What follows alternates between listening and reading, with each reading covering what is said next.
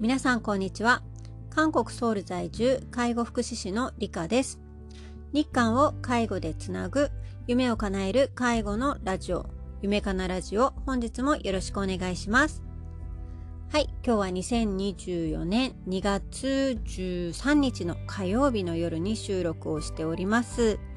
えー、韓国はですね昨日まで旧正月の連休があったために今日はですね連休明けということで利用者さんたちにも連休いかがお過ごしでしたか？とか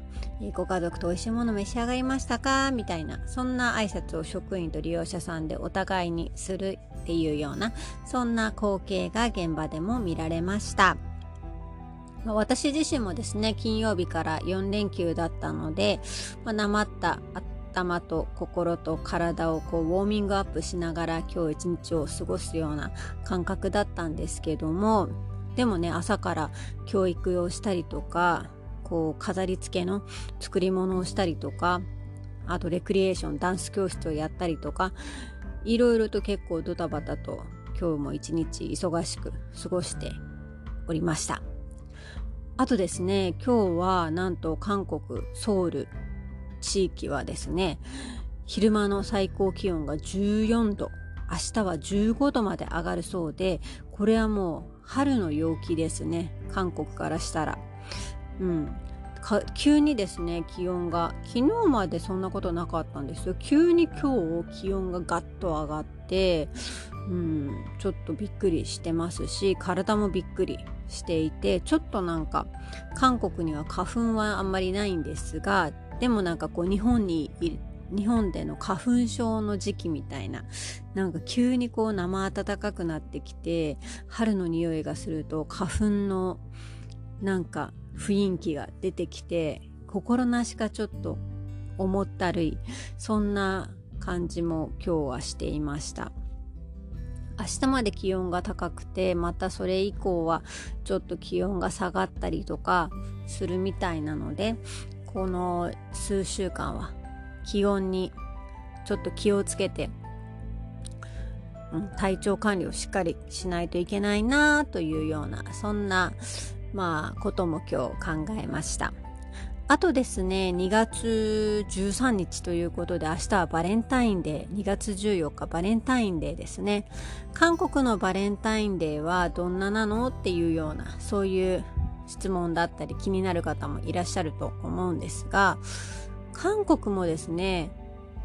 うんと私が韓国に来た2014年とか、まあ、10年前ぐらいまではそこまでそんなにバレンタインデーって盛り上がってなかったんですよ実は。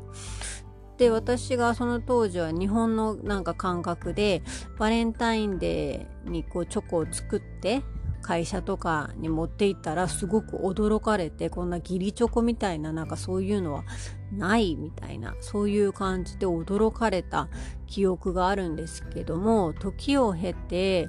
今はですね韓国のコンビニとかでもバレンタインデー戦争みたいな感じで結構バレンタインデー特集みたいなのがされていたりとかあの手軽にこうプレゼントできるようなチョコが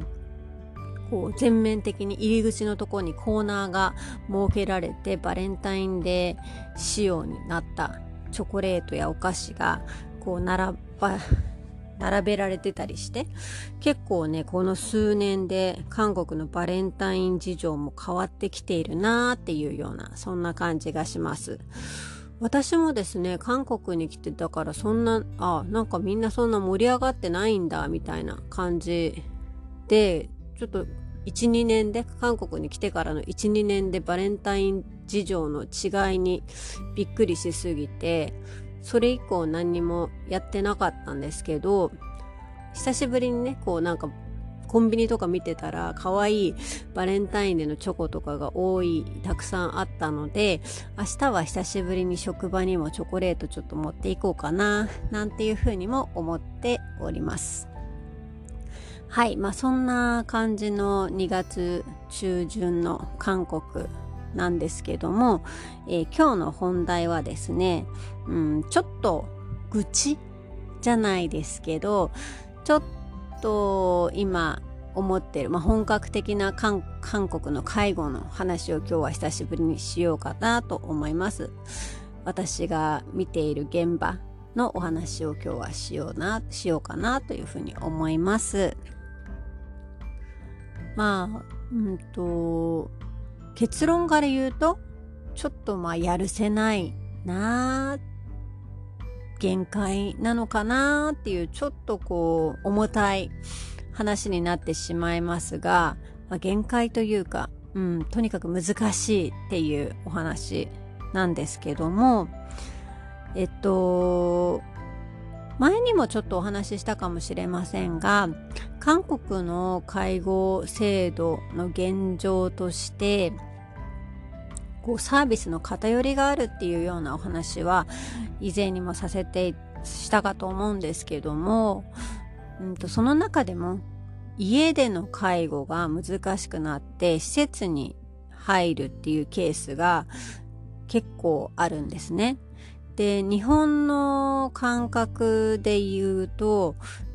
このレベルでこのくらい生活できる方だったら施設入所なんてしなくても大丈夫っていうようなそういう人でも施設に行くことになるっていうケースが結構あるんですね。今回もですね、パーキンソン病の男性の方で今一人暮らしをされている方なんですけども、デイサービスでも活発に活動されていて、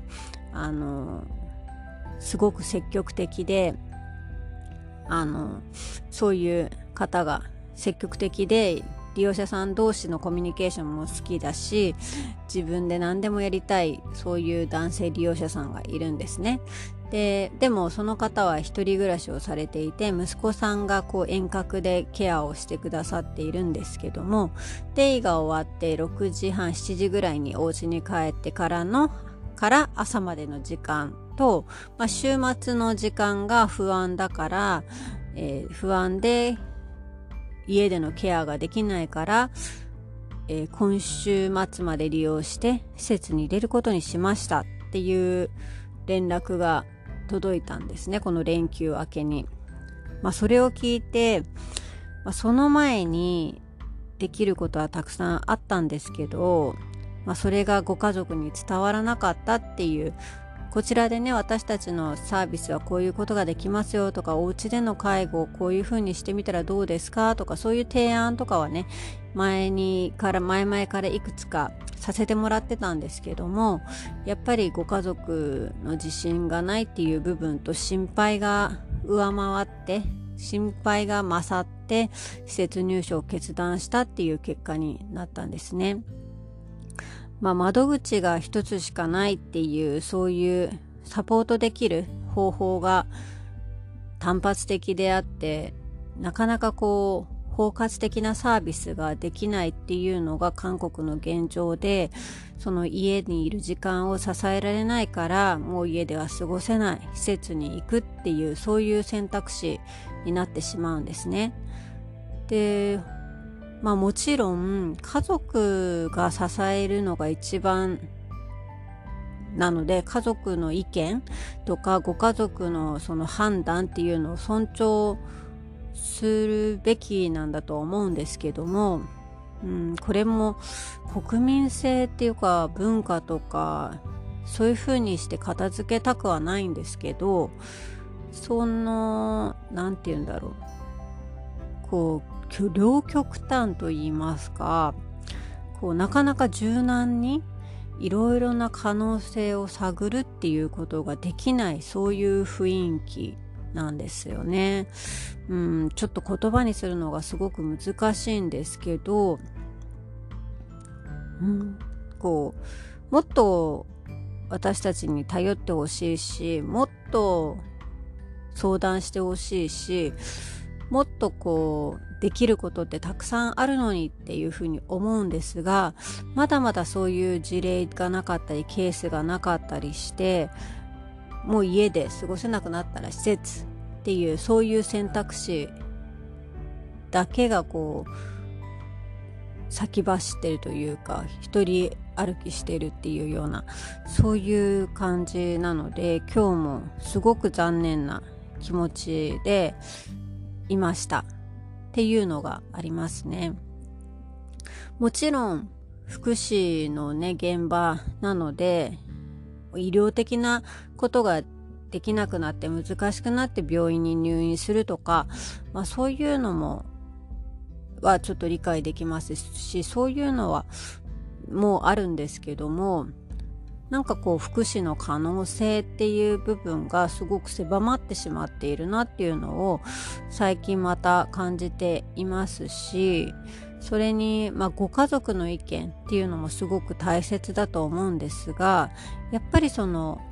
福祉をやるにあたって介護の、まあ、理念というか概念というかの一番のその元っていうのは基盤っていうのは利用者中心利用者様の尊厳を守るっていうのがやっぱり介護のベースにあってそれがこう血となり肉となりっていうそれがサービスに変わっていくと思うんです思っているんですけどもそこがこうなかなか利用者様にフォーカスされない。利用者様はそっちのけではないですけども利用者様が二の次になってしまっているっていうのが現実にあちらこちらに散らばっていてそれを見るのが結構辛いっていうのがあります。うん、ちょっとまあ愚痴というか弱音になってしまっていますが本当に見てほしい利用者さんのこととか利用者さんの思いとか利用者さんの生活っていうのを見ずにご家族がこう言ってるからとかご家族が大変だからとか介護する側が大変だからとかそれは無理だよみたいなそういう言葉や思いが飛び交っている。そういう現場になってほしくないなっていうふうには思っております。そうならないように今一生懸命いろいろとやっているんですが結構ねそれが一番の課題でありここを乗り越えないと韓国でもね今推している地域ケアであったりコミュニティケアとかまあいろいろあるんですけどそういう包括的なケアっていうのは難しいんじゃないかなっていうふうに思っています。っていうとまあいろいろ厳しい 厳しくないとかって 思われそうですが、まあ、現場の現実はそんな感じですね。もっとこう柔軟な利用者さんの思いに寄り添うケアがしたいなって思います。はい、それが切実な今の私の思いです。なんかね、こう、利用者さんに寄り添ってると底辺みたいに思われがちなんですよね。こうなんかこう、ほこ、ほこ、なんで、家族さんと、ご家族さんとか、その、と、こう、コミュニケーションとって、それを、こう、指示を下ろすみたいな、なんかそういう感じのなんかシステムになっていて、実際は利用者さんを底辺とかその下に下ろすとかじゃなくて利用者さんを中心にこう円形になってるイメージじゃないですか。私たちこの日本の介護職の考えて。利用者さんを中心にいろんな専門職だったり家族だったり地域があってでこうみんなで支えるみたいなそういう絵だと思うんですけどなんか韓国にいると利用者さんが一番こう底辺にあってそこにこう下ろしていくみたいな。必要なものを下ろしていくみたいな。そういう感覚になっちゃうんですよ。それでそういうふうにならないようにいかんいかんと思って毎日のように現実にと向き合ってあんまり向き合いに過ぎないようにいかんいかんそうじゃないってこう自分をまた戻す。っていうそういう作業をえ毎日 やっています。はい。そんな感じなんですよね。なんか久しぶりにじゃないけどまあでも連休明けに、えー、久しぶりにこう現場に入ってその雰囲気をその利用者さん入所するっていう利用者さんの話を聞いたりとか真に受けてああこれは大変だっていうふうなことを思ったというそういう一日でした。